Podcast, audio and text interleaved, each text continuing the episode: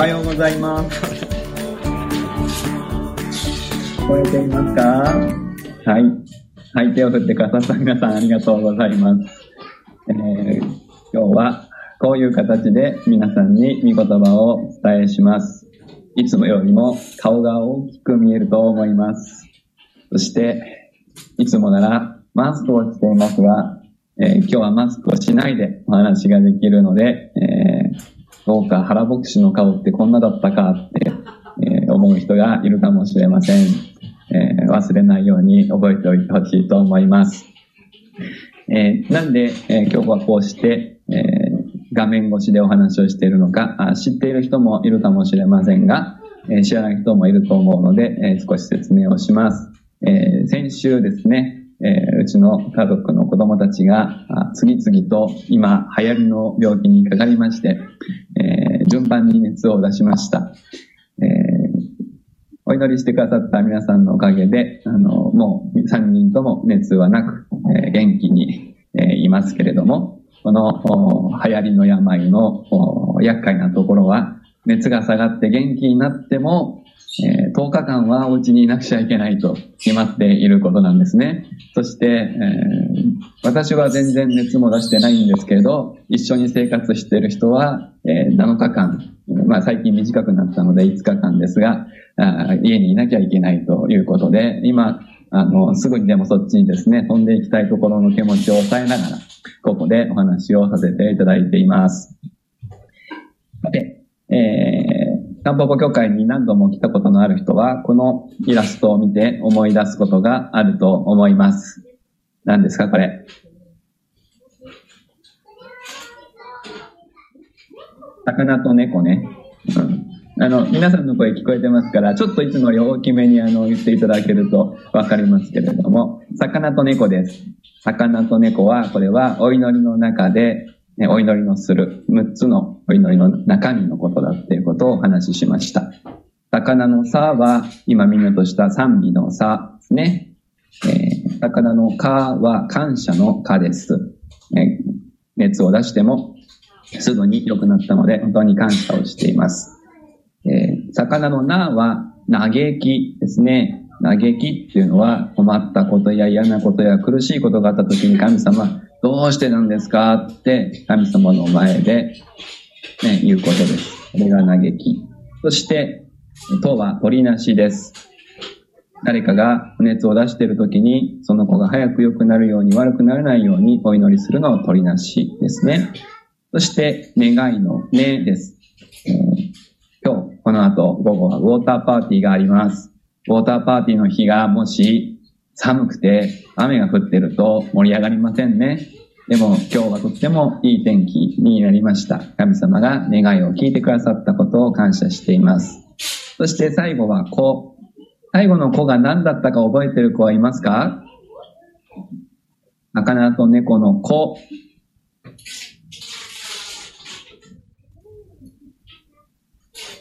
ダメかな？子は告白の子ですね。告白の子。告白っていうのは、神様に僕私はこんなことしてしまいました。ごめんなさいって自分の罪を告白する子。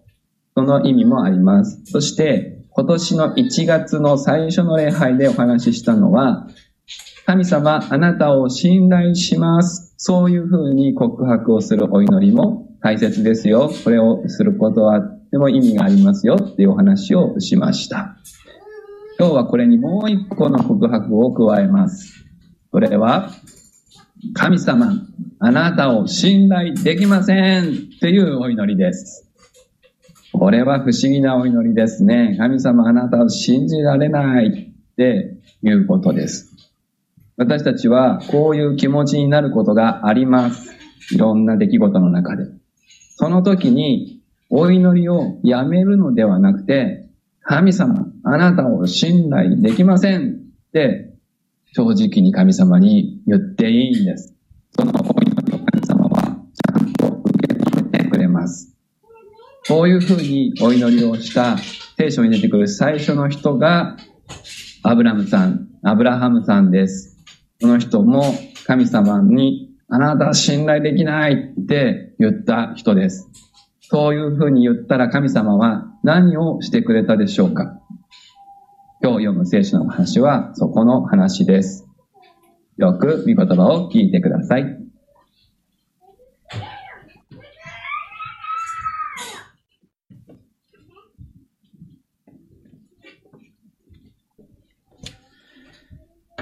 それでは、聖書をお読みいたします。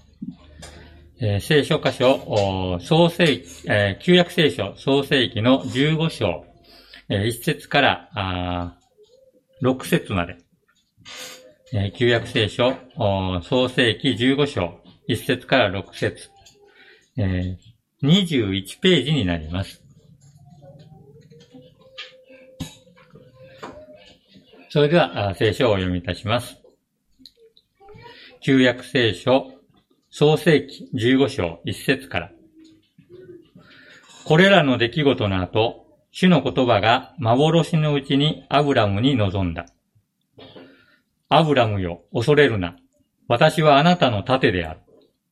あなたへの報いは非常に大きい。アブラムは言った。神、主よ。あなたは私に何をくださるのですか？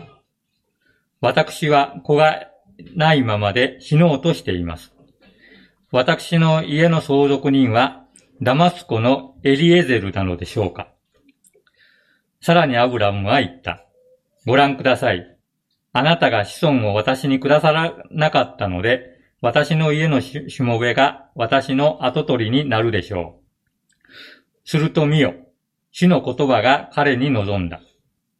そのものがあなたの後を継いではならない。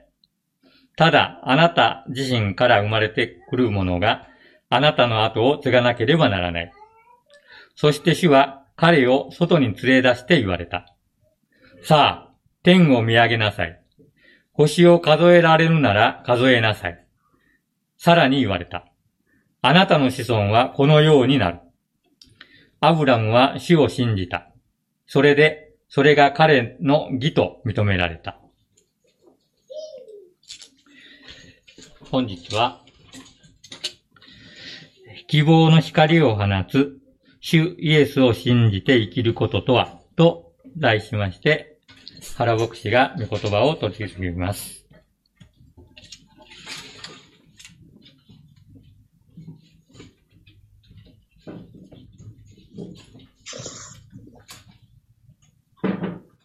主イエスを信じて生きるとはどういうことか。これをテーマにして、信仰の父と呼ばれるアブラハムの物語のハイライトを選んで学ぶシリーズの今日は2回目です。今朝開かれているのは、その物語の中間地点と言えます。これらの出来事の後、主の言葉が幻のうちにアブラムに臨んだ。アブラムよ、恐れるな、と始まります。前回お話ししたように、主イエス様を信じて生きるというのは、御言葉を聞くということによって生まれる信仰のエネルギーで生きることです。ここでもアブラムに語りかける方の声から物語が始まります。アブラムよ、恐れるな。そのような声がかかるということは、アブラムは何かを恐れていたということでしょう。その声がこれらの出来事の後にかかったということを考えると、この章の前にあった出来事がアブラムの恐れと関係しているとわかります。聖書を開いていらっしゃる方は1ページ前の創世記14章、そこに何が語られていたかというと、そこは戦争の話であります。彼の親戚、老いのロトという人とその一族が地域の紛争に巻き込まれ、囚われの身になってしまったので、アブラムはその救出のために戦をする。そして勝利を収めて帰ってくる。それが14章のあらすじです。非常にうまくいった話、非常にうまくいった出来事だったわけですけれども、その出来事の後、アブラムに必要だった言葉は、アブラムよ、恐れるな、という言葉だった。その理由を考えると、おそらく、この周辺の諸部族からの報復、仕返しを恐れたということであろうと思います。彼らは勝利をした、アブラム一族は勝利をしたのですが、それは少数精鋭による真夜中の奇襲作戦だった。白昼堂々ですね、敵が兵を起こして攻めてきたら、アブラム一族はひとたまりもないという状況であったわけです。ですから、彼が恐れるのは無理もないこと。そんな彼に語られた言葉が、恐れるな、という見言葉でありました。ここから、主イエス様を信じて生きていくということについて、もう一つ学ぶことができる要素があるのです。それは少し飛躍に感じる方もあるかもしれませんが、自分の心を大切にして生きていくということです。主イエス様を信じて生きるというのは、自分の心を大切にして生きていく。この恐れるなという語りかけに、叱責の響きはありません。神様は恐れや不安を覚えるアブラムを叱っているわけではないね。むしろ恐れを覚えるアブラムに寄り添い、それでいてそこに留まらないように励ましを与えておられます。主イエス様を信じて生きていく信仰というのは、何か、こう、歯を食いしばって、こう無理して強がっていくということだと、勘違いされることがたまにあります。そうでは決してありません。自分の心に湧き上がるネガティブな思いを押し殺して何かこう正解と思われる振る舞いをすることだと思われることもありますが、そうでもありません。むしろ、御言葉の光の中で自分の心を照らしていただき、そこにあるネガティブな思いをそのまま認め、受け入れるというところから、イエス様を信じる信仰は始まるのです。自分の心にあるものをありのままそのまま大切にする。ですけど、それだけでは世にあるセラピーや心理療法と大差ありません。主イエス様を信じて生きるというのはそれ以上のもの。この自分の心、そこにあるネガティブな思いを受け止めた上で、そこから進み出すことです。つまり、この恐れるなという御言葉は、恐れを抱くことを禁じているのではなくて、恐れの中にあなたはとどまる必要がないよ。そのことを教えるものであるわけです。アブラムはこう自分の仕掛けた戦いというその過去がこれからどんな影を落とすかを考えて恐れたのでしょう。そんなアブラムに私はあなたの盾であるというふうに語りかけられたわけです。恐れというのは、本当にこの過去から生まれてくる。今日というよりは、昨日自分がしてしまったことが、今日にどんな影響を与えるかをぼんやり考えて怖くなるということは、よくよく起こることではないでしょうか。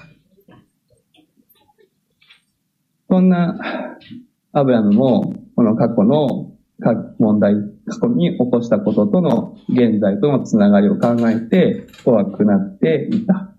そこに神様が語られるわけです。私はあなたの盾である。たとえ、後ろから報復してくるもの、仕返しをしてくるものがいたとしても、神様ご自身が守り、しんがりの役目を果たしてくださる。そのように言われました。日本語では、後ろ盾という言葉があります。文字通り背後を守る盾のことですけど、影にあって力を貸し、助ける人のことを言います。強い後ろ盾があると、背後を気にせずに前進することが可能になる。私が20年前、小学校の教員駆け出しだった時、に最初のクラス担任の仕事をするのが大変でした。いろいろと問題が起こる。一生懸命対処をするんですけれど、その問題がまた次の問題を呼んだりする。昨日、あんな風に言わなきゃよかった。そんなことを家に帰ってうじうじ考えてしまい、朝になると恐れになって私を襲ってくる。そんなことがありました。もう学校行きたくないなと何度も思い、恥ずかしい話ですが、朝から涙に暮れていたことを思い出します。でもそんな時、お祈りをする中で神様が私に、あのクラスの担任はあなただけれど、本当の担任は私だよ、と語りかけてくださいました。まさに後ろ盾の経験です。そうか、いろんなこと起こっても、最後全部イエス様が受け止めてくださるんだ。そのことが分かると、勇気をいただいて、今日の仕事に向かうことができたのを思い出します。バックアップという言葉もあります。何か非常事態が起こっても、バックアップがあれば安心。そこに戻ると、体制を立て直すことができます。神様は、アブラムのバックアップになると約束してくださいました。主イエス様を信じて生きるというのも同じです。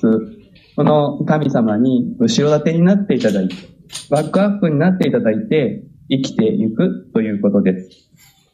そしてそれは自分の過去にきちんと向き合い、これを乗り越えて前進する力を得るということでもあります。私たちは過去にきちんと向き合う必要があるのです。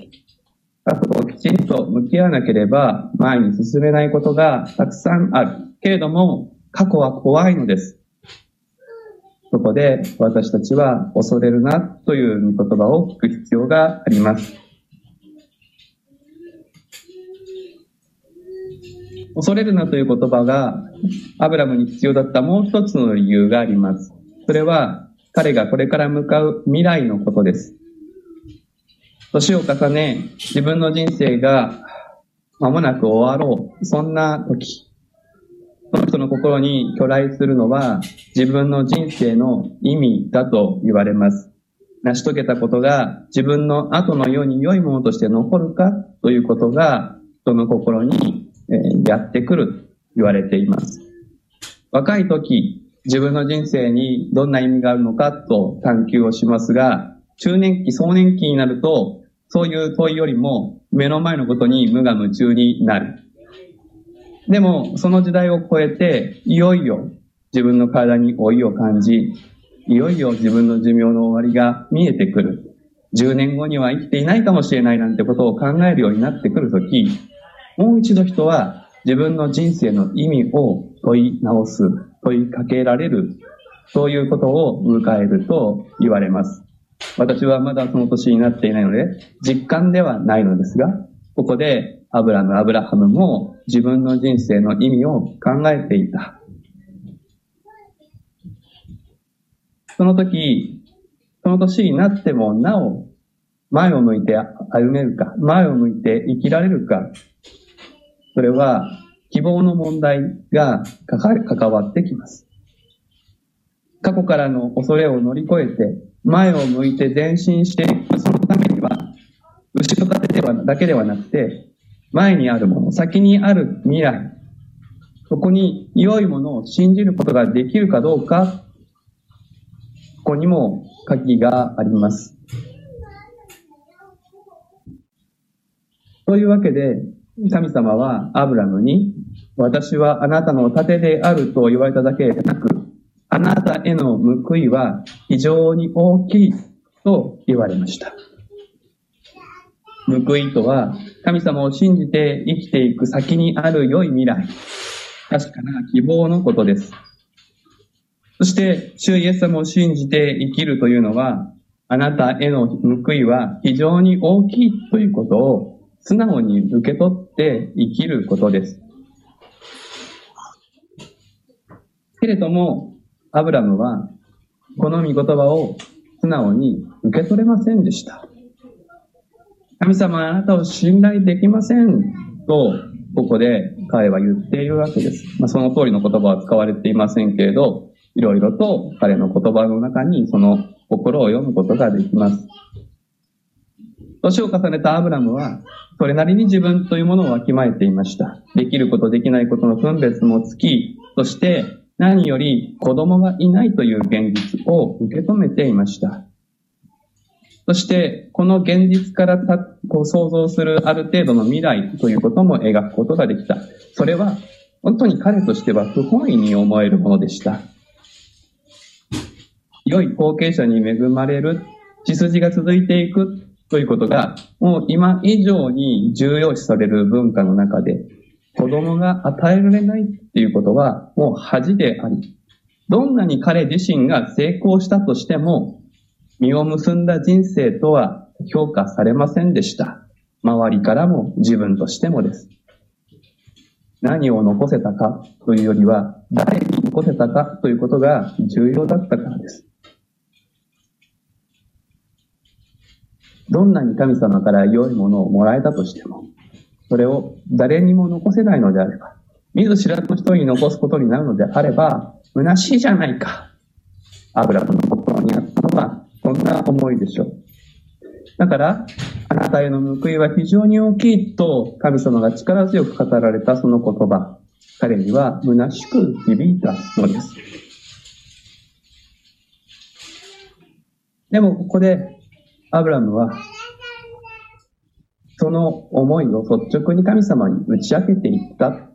ここがポイントです。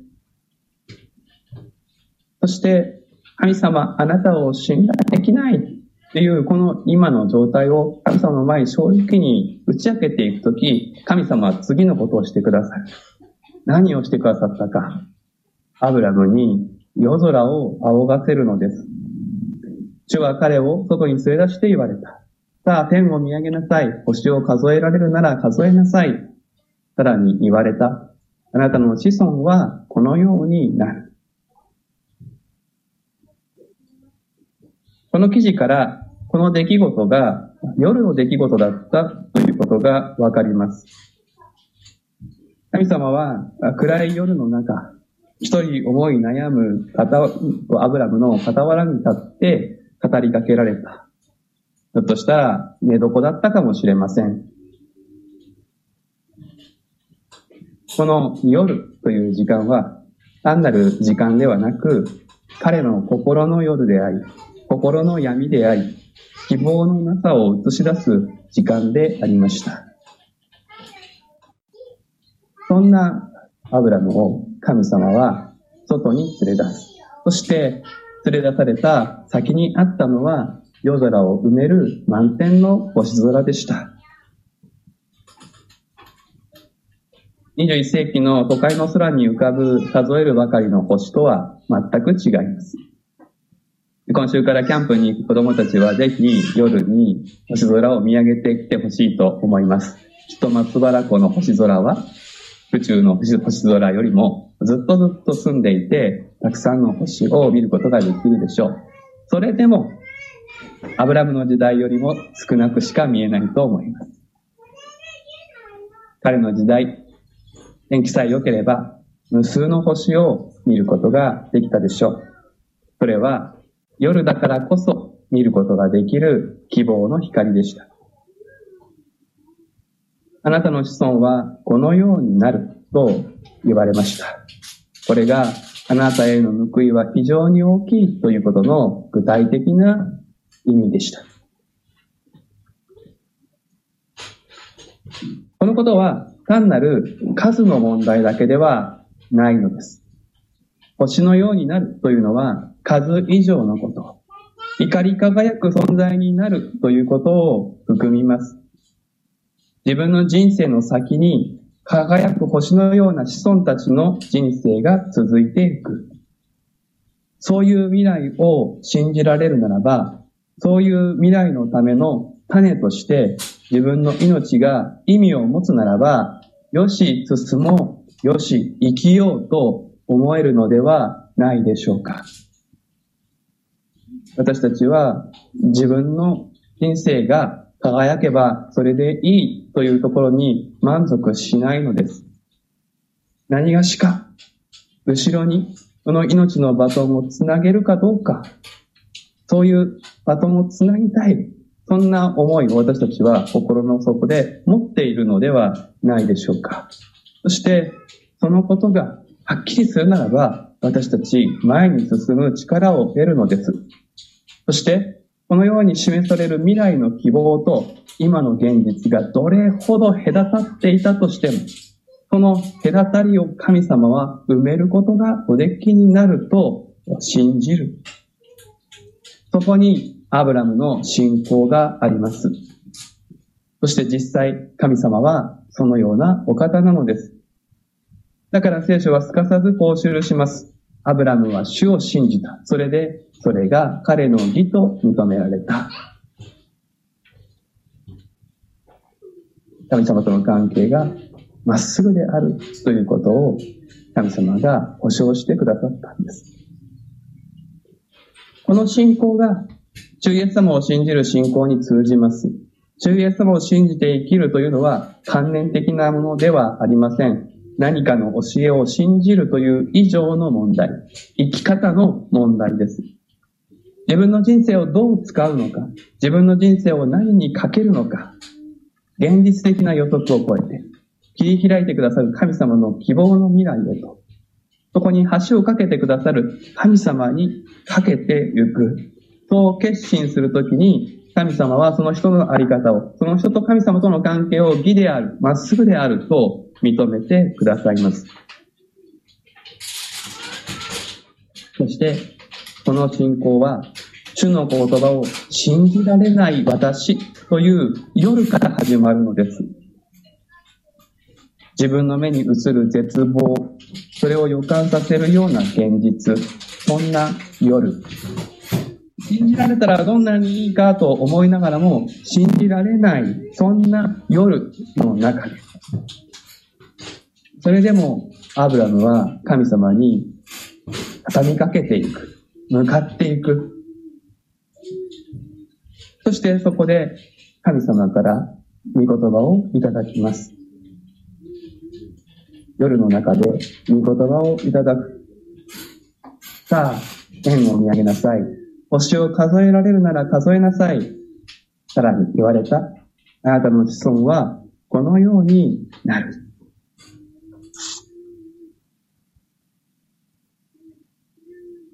こここに不思議があります。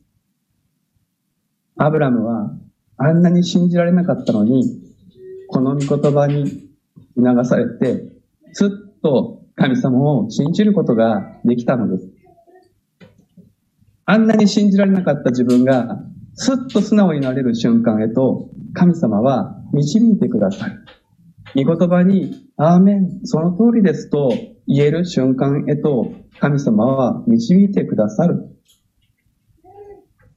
ここにおられる皆さんにも、そういう経験があるのではないでしょうか。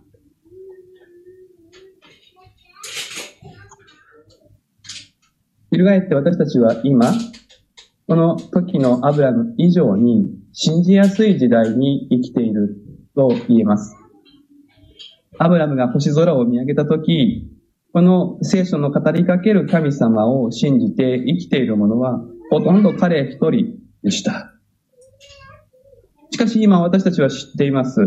神様は本当にこのアブラムに子孫を与え、そしてそこから多くの民が生まれ、多くの者がこの神様を信じて命を燃やし、星のような存在になって、今日まで及んでおります。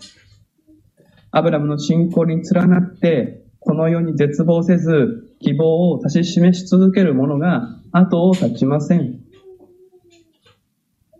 私たち、主イエスを信じて生き始めている者たちは、すでにこの夜空を彩る星の卵として生きている。